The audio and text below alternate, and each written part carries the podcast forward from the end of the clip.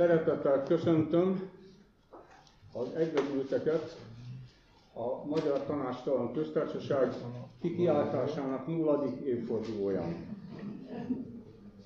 A politikai véleményeinkkel általában úgy vagyunk, mint a ételt kell, amiket fogyasztunk. Hozzászoktunk, hogy a nagybani piacról szerezzük be őket. Ezt a nagybani piacot, ezt a mi esetünkben ugye tömegmédiumoknak nevezik, ezért aztán nem nagyon firtatjuk az eredetüket. Ahogy jól tudjuk, hogy a csirke az a mélyhűtőben terem, és a politikai nézetek pedig hát valahol a pártközpontokban, vagy a pártok környezetében teremnek. Ehhez képest emlékeztetnék arra, hogy az előző nemzedékek, én egy előző nemzedék vagyok, előző nemzedékek nem így gondolták, sőt úgy gondolták, hogy a politikai nézetek az egyetemeken születnek, és a bölcs professzorok és tanulni vágyó diákok heves, nyílt, nyilvános vitájában formálódnak. Ezek a nemzedékek nem jártak a mi egyetemünkön, és nem jártak a mai magyar egyetemeken. Nagynyit előjáróban a vitast sorozatnak az első rendezvénye ugye a mai, ami a Tudástársadalom címet viseli, mert úgy gondoljuk, hogy a legnagyobb baj nem a természettel, nem a gazdasággal, nem a túlnépesedéssel, vagy a nem tudom micsodával van, hanem a tudásunkkal van valami alapvető baj, és ennek a tudásnak a szeleteit fogjuk a két hetenként kérdőre vonni előadóink segítségével. Az első előadást Takács Sánta András tartja, a humanitológia mesterszak igazgatója, aki arról beszél, hogy hogyan véd meg minket a tudomány önmagunktól, de remélem arról is szó lesz, hogy mi hogyan védhetjük meg magunkat a tudománytól. András, kiad a szót.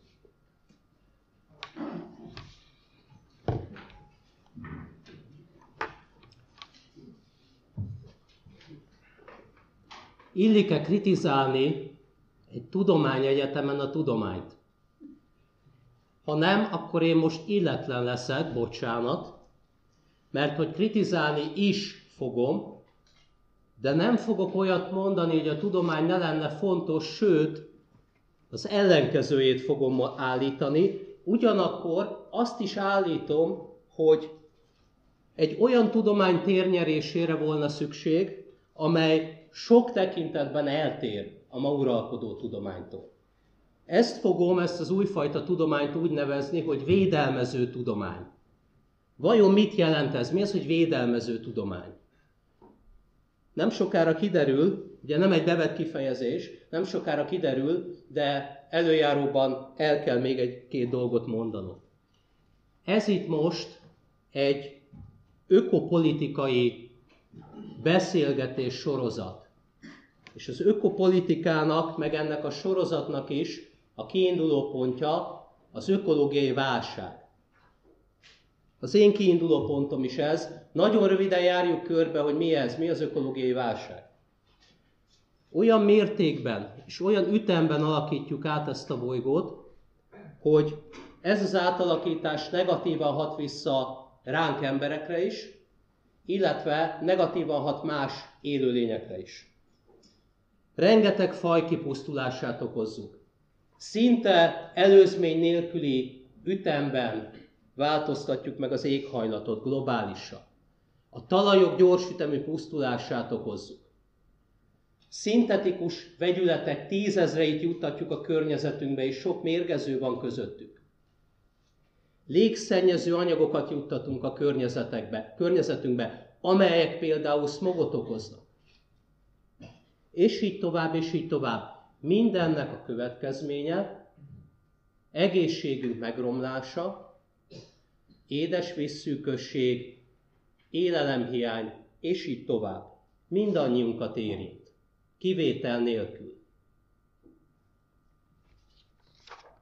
Ha ezek a jelenlegi trendek folytatódnak, hamarosan egy olyan világban fogunk élni, mi, a gyerekeink, az unokáink, amely egyrészt igen sivár, mert jóval kevesebb élőlényel osztjuk meg, mint eddig. Másrészt egy olyan világban, ahol egyre több ember szenved az élelem és az édesvíz hiányától. És ők egyre nagyobb tömegben kopogtatnak ott, ahol még szerencsésebbek élnek. Ez egyre nagyobb társadalmi feszültségeket fog okozni. És egyre többen és egyre inkább szenvednek a smogtól, a szintetikus vegyületektől, stb. stb. Nehogy valaki félreértse, nem azt mondom, hogy ilyen lesz a jövő, hanem azt mondom, hogy ez egy valószínű jövőkép. Ez a jövőkép következik abból, ha a jelenlegi trendeket meghosszabbítjuk.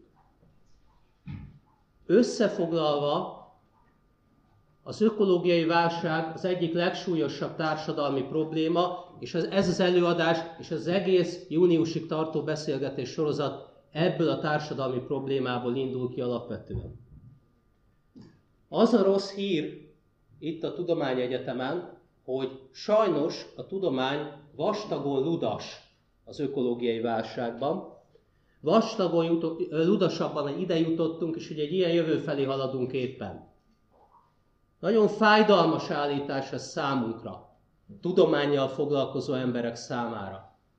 De attól, hogy fájdalmas, attól még igaz. Nézzük meg azt, hogy miért ludas. Hát leginkább azért, mert házasságot kötött a technikával. Ez nekünk egy kicsit furán hangzik. Mi megszoktuk, hogy tudomány és technika össze van nőve, de ez egész a 19. századig nem így volt, illetve korábbról csak nagyon szorványos példák akadtak erre. 19.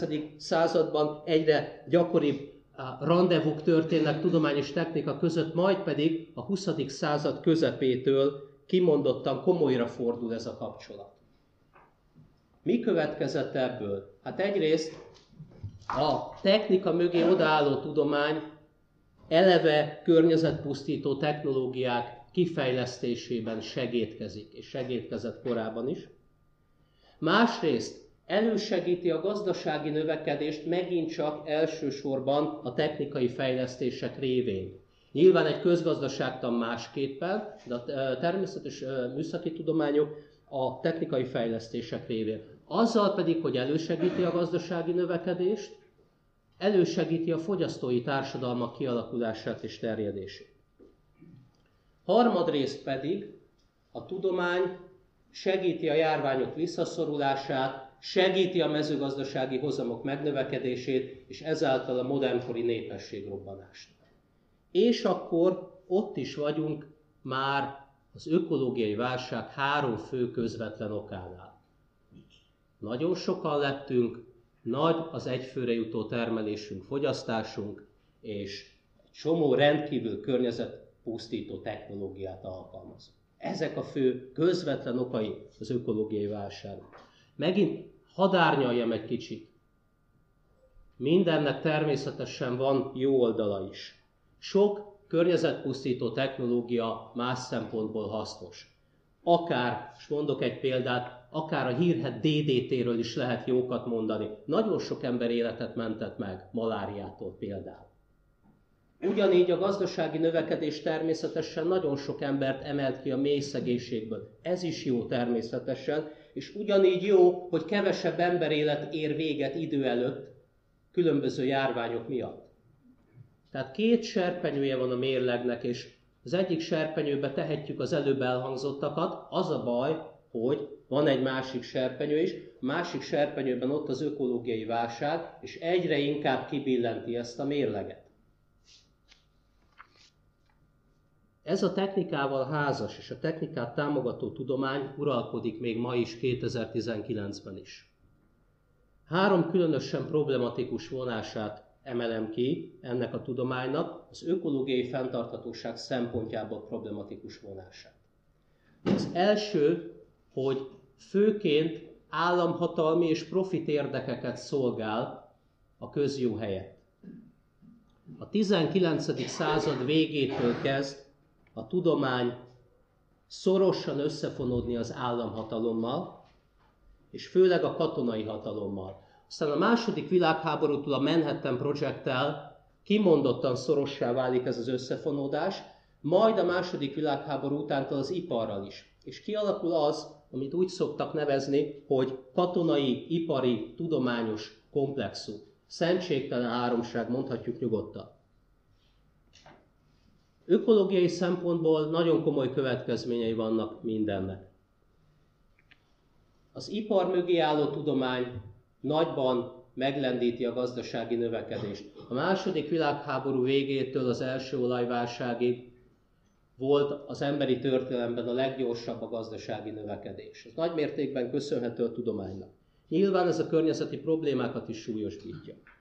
Másrészt a kutatási témákat egyre inkább az ipar és a katonaság határozza meg. A korábbi belülről vezérelt fázisból, amikor a kutatók alapvetően általában maguk találták ki, hogy mivel foglalkozzanak, a tudomány áttér egy kívülről vezérelt fázisra, az ipar és a katonaság nagyban meghatározza, hogy mivel foglalkozzanak a tudósok, a környezeti problémák kutatása ritkán prioritás. Harmadrészt jó pár tudományos eredmény maradt titokban. Elsősorban katonai célú kutatásokból származó eredmények. Nyilván, ha titokban maradnak, akkor nem a közjót szolgálják. Az 1980-as évektől kezdve megváltozik valami. Két nagyon fontos fordulat történik a világban. Egyrészt véget ér a hidegháború, másrészt pedig a neoliberális gazdaságpolitika terjedni kezd. Ekkor indul meg erőteljesen a tudománynak a privatizációja, ami mindmáig tart. Egyre inkább magáncégek kezdik finanszírozni a tudományos kutatásokat. Az iparilag fejlett országokban ma a kutatási fejlesztési pénzeknek jellemzően több mint a felét a magánszektor adja. A problémák ugyanakkor ezzel a fordulattal is megmaradnak. A gazdasági növekedés, most inkább beszéljünk profit növekedésről, alapvető cél lesz, és a tudomány segítségével ezt szeretnénk elérni. Továbbra is kívülről vezérelt marad a tudomány, a tudósok azt kutatják, ami a cégeknek jó. És számukra is ritkán prioritás a környezeti problémák, az ökológiai fenntarthatóság vizsgálata. És ugyanúgy sok eredmény titokban marad. Nem államhatalmi, hanem profit érdekek miatt marad titokban, de ez mindegy is.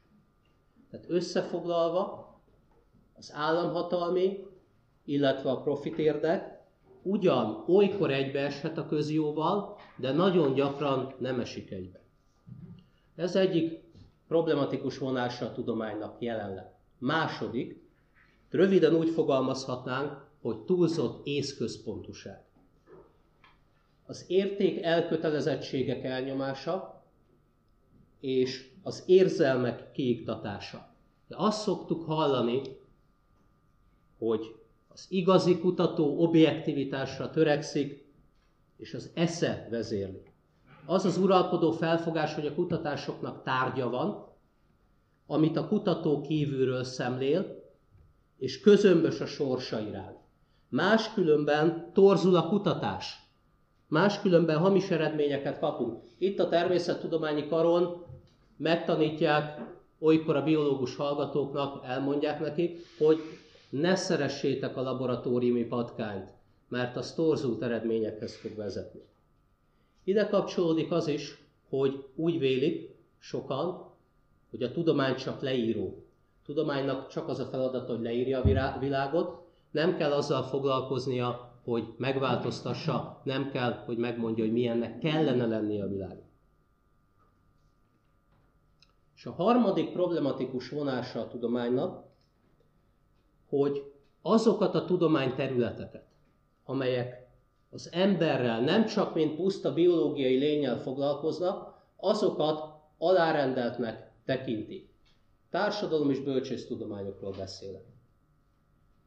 A természet és a műszaki tudományok dominálnak. Rögtön mondom, nem azt akarom mondani, hogy ezek ne lennének nagyon fontosak, de ezek dominálnak. Nézzük csak meg, hogy a Magyar Tudományos Akadémián az akadémikusoknak a megosztása milyen. Nagyon jól tükrözi mindezt, amit mondok. Nem meglepő persze az előbb elmondottak fényében ez, hiszen a tudomány fő feladata ma a technológiai fejlesztések előmozdítása, Igazából itt egy nagy kivételt tudunk mondani, megint csak a közgazdaságtan, de hát ugye a gazdasági növekedés, ez kiemelt társadalmi cél, és egy gazdaság által uralt társadalomban élünk, ez sem meglepő, hogy a társadalomtudományok közül azért van egy, aminek nagyobb kiemelt szerepe van. Az állami tudomány eh, időszakában egyébként a fizika volt, úgy amblok a tudomány vezető területe, ma pedig a privatizált tudomány korszakában egyértelműen az orvosi biológia az. Tehát a magáncégek tőkéje elsősorban az orvosi biológiába kerül. Hosszan lehetne még kritizálni a ma uralkodó tudományt, sok egyéb probléma is van vele. Manapság rengeteg tudományfilozófus, illetve tudomány szociológus cikkezik arról, hogy komoly válságban van a tudomány. Mi következik ebből? Egyesek számára az következik ebből, hogy akkor dobjuk ki a tudományt. Hogy mondjam finoman? Ha ez úgy dő, dőreség volna, nagy butaság volna. Mi is a tudomány? Nagyon tömör definíció szerint. A világ megértésének és a világ megváltoztatásának alapos, szisztematikus és kritikai szellemű megközelítés. Ezt dobjuk ki, nyilván hülyeség lenne kidobni, de másfelől nagyon meg kéne változni az előbb elmondottak miatt ahhoz, hogy igazán segíteni tudjon az ökológiai válság leküzdésében. Vázoltam egy jövőképet, ugye, ami a jelenlegi trendek meghosszabbításából ered. Fel tudunk vázolni valami más jövőképet? Hát nyilván fel tudunk, és az ökokatasztrófánál kívánatosabb jövőképet nem olyan nehéz fölvázolni, de általában ezek a jövőképek, nincs belőlük amúgy nagyon sok, de általában ezek a jövőképek ilyen ökotechnoutópiák szoktak lenni. Általában úgy szól, hogy majd a gépek dolgoznak helyettünk, mindenki anyagi bőségben él emellett, a bolygó az tiszta zöld, szóval már kezd, kezdünk gyanakodni, hogy ez mennyire, mennyire reális. Ugye kb. azt hiányzik belőle, hogy az oroszlán meg simogatja a gazellát. Ugye a vegán oroszlánok szaladgálnak a világban. Szóval ne ilyet vázoljunk fel, próbáljunk valami reálisat. Megpróbálok valami reális, de mégis pozitív jövőképet fölvázolni, csak nagyon-nagyon vázlatosan. Négy pontban. Egy. Lefaragjuk mindazt az anyagi fogyasztásunkat, amely nem a boldogságunkat szolgálja. Tehát meghaladjuk a fogyasztói társadalmat. Mindezzel az igazságtalan, igazságtalanul nagyra nőtt társadalmi jövedelem különbségeket is mérsékeljük. Kettő. Nap mint nap ízletes, egészséges ételeket ehetünk és eszünk. Amelyet mondjuk helyi gazdálkodók állítanak elő számunkra. Ez persze azt is jelenti, csak hogy mutassam, hogy ez nem rózsaszín, ez azt is jelenti, hogy sok luxuskaja nem jár. Kókuszolajban sütött licsi avokádokrémmel, az nem fér bele ebbe a jövőképbe. Három. Nap mint nap megtapasztalhatjuk az élőlények csodálatos sokféleségét. Gondoljunk bele, hogy erre itt a városban mennyire van lehetőségünk, elég korlátozottan. Négy. Enyhül a társadalom atomizációja, ami közvetve mind az ökológiai válságnak, mind nagyon sok egyéb társadalmi problémának az egyik oka. Újra felfedezzük a közösségek erejét, a közösségek fontosságát. Lehetne ezt még ragozni. Látszik ennyiből is, hogy ez egy éles kanyar. És látszik, remélem, hogy látszott belőle, hogy ebben áldozat is van. Ez nem rózsaszín. Érdemes egy ilyen jövőkép érdekében cselekednünk? Azt gondolom, hogy majdnem mindenki, vagy remélem mindenki azt mondja, hogy igen. Érdemes a tudománynak egy ilyen jövőkép megvalósulását segítenie? Igen. Képes a tudomány egy ilyen jövőkép megvalósulásában segítkezni? Határozottan igen. Hogyan kellene változnia mindehez? Fordítsuk át pozitívba a kritika három pontját. Menjünk végig rajta. Egy. A tudománynak a közjót kellene szolgálnia, és ehhez demokra- demokratizálódnia kellene. Tudomány fő célja, nem az egyetlen célja, rögtön mondom, de a tudomány fő célja az kellene legyen, hogy társadalmi problémákat oldjon meg, de legalábbis enyhítse. Ehhez az a jó, ha a társadalmi problémák érintetjeit valamilyen szinten bevonzuk, bevonjuk a kutatásokba. A tudománynak sokat kritizált paternalizmusát, ugye, megmondjuk a népnek a tuti frankót, ezt el kéne felejteni. Mindehez új intézményekre és új kutatási módszerekre lenne szükség, csak izelítőül mind a két, tehát intézményből és kutatási módszerből is mondok egyet-egyet. Ilyen új intézmény például a Science Shop. Nem szokták lefordítani magyarra, ugye tudományból hülyén hangzanak. Mire jó a Science Shop? Science Shopnak az a lényege, hogy tudományjal foglalkozó emberek, kutatók, de akár egyetemisták is, információkat, tanácsokat adnak helyi embereknek, civil szervezeteknek akár, olyan kérdésekben, amelyeknek tudományos aspektusaik vannak. Mondok egy példát. Falum határában, a kiserdő helyén egy szép bevásárlóközpontot akarnak építeni, kivágva a fákat. Fejlesztés, így szokták mondani, területfejlesztés, a favágásnak szinonimája általában akkor oda mehet, bemehet a Science Shopba a helyi lakos, aki ezt nem szeretné, és mondjuk kérhet egy élővilág felmérést. Ugye például úgy lehet megakadályozni, hogy bizonyítjuk, hogy itt védett fajok élnek. Ebben se, tud segíteni a tudomány. Létezik egyébként Science Shop Magyarországon, itt a Duna túloldalán, a Corvinus Egyetemen, jó pár éve működik meg. Mondok példát egy új kutatási módszerre is, részvételi akciókutatás. Ez nem annyira új, de nincs benne a tudomány főáramában. A részvételi akciókutatásnak az a lényege, hogy kutatók helyi emberekkel együttműködve igyekeznek egy társadalmi problémát megoldani, vagy egy új társadalmi lehetőséget teremteni. A kutatók tehát társadalmilag hasznos folyamatokat igyekeznek előmozdítani, miközben tudományosan vizsgálják is azokat, az egész folyamatot. Ugye, tehát kettős szerepben van itt a kutató. Hagyományos kutatói szerepben is, de valamilyen szinten aktivista szerepben is. Ezért akciókutatás. Magyarországon főleg a mély, a mély szegénység kapcsán folynak ilyen kutatások romákkal, hajléktalanokkal, de például a mi kutatócsoportunk is a kisközösségi program keretein belül végez ilyen kutatásokat. Tehát mi például a helyi ökoközösségek eh, létrejöttét igyekszünk elősegíteni, miközben kutatóként is vizsgáljuk a folyamatot. Második pont. Milyennek kéne lennie ennek a tudománynak? Második pontot röviden úgy fogalmazhatjuk meg, hogy Találjuk meg az észnek és a szívnek az egyensúlyát a tudományban.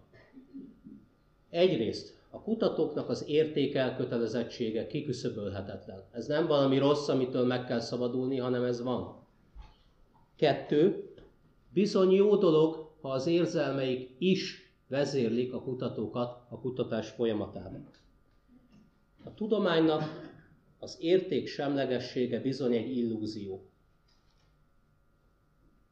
Minden kutatónak természetesen megvan a maga értékelkötelezettsége, és óhatatlanul befolyásolja a teljes kutatási tevékenysége. Már onnantól kezdve, hogy milyen témát választ, egész a publikálásig, végig a, kutatás folyamatában befolyásolni fogja, fogja az értékrendje, hogy mit fog csinálni, mit hogyan fog csinálni.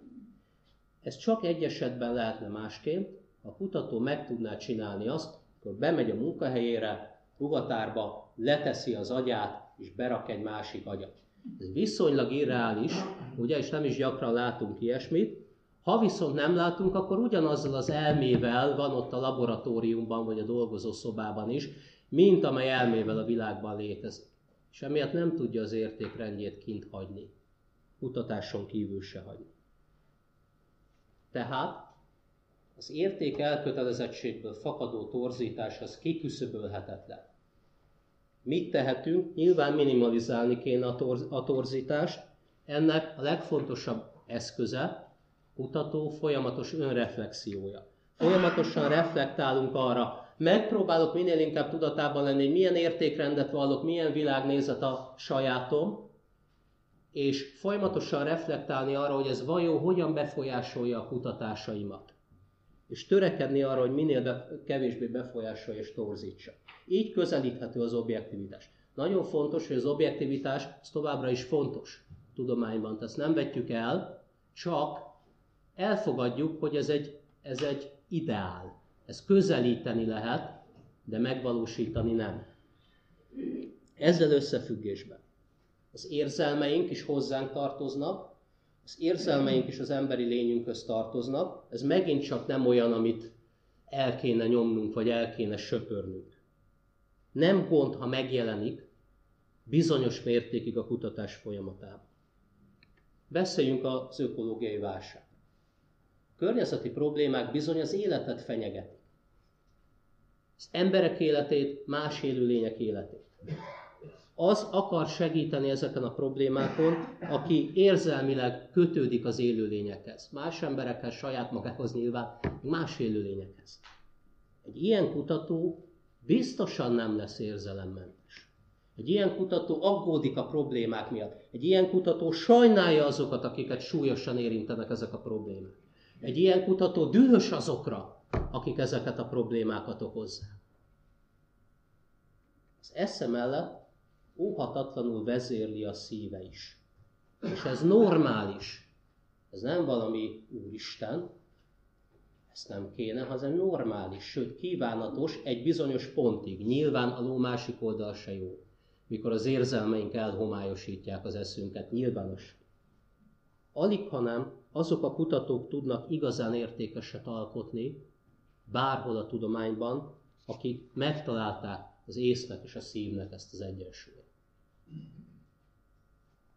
Három. Az emberrel, mint nem puszta biológiai lényel foglalkozó tudományokat, és különösen a társadalomtudományokról beszélek, ők érintettek itt leginkább, egy szintre kellene emelni a természet és műszaki tudományok. Anyagi feltételek terén, állás lehetőségek terén, és így tovább. Nagyon fontosak az ökológiai válság kutatásában természetesen a természettudományos és műszaki irányvonalak is. Tehát még egyszer mondom, pillanatig sem kérdőjelezem meg ezeket, sőt, ezekre is még több energiát kéne fordítani. De nagyon sok mindent nem tudunk. De még kevesebbet tudunk arról, hogy milyen társadalmi okok állnak az ökológiai válság hátterében, hogy hogyan lehetne enyhíteni ezeken az okokon, hogy milyen társadalmi következményekkel jár az ökológiai válság.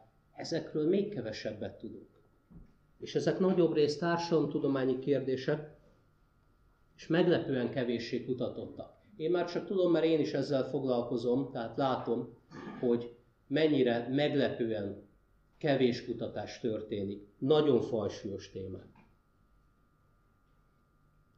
Teszem hozzá, hogy az ökológiai válság kapcsán éppen nincs túl sok értelme természet és társadalomtudományok merev szétválasztásának, hiszen éppen a társadalom természetre gyakorolt hatását és visszahatást vizsgáljuk, tehát ha itt mereven szétválasztjuk, akkor nyilván a kölcsönhatást nem fogjuk tudni megfogni. Összefoglalva.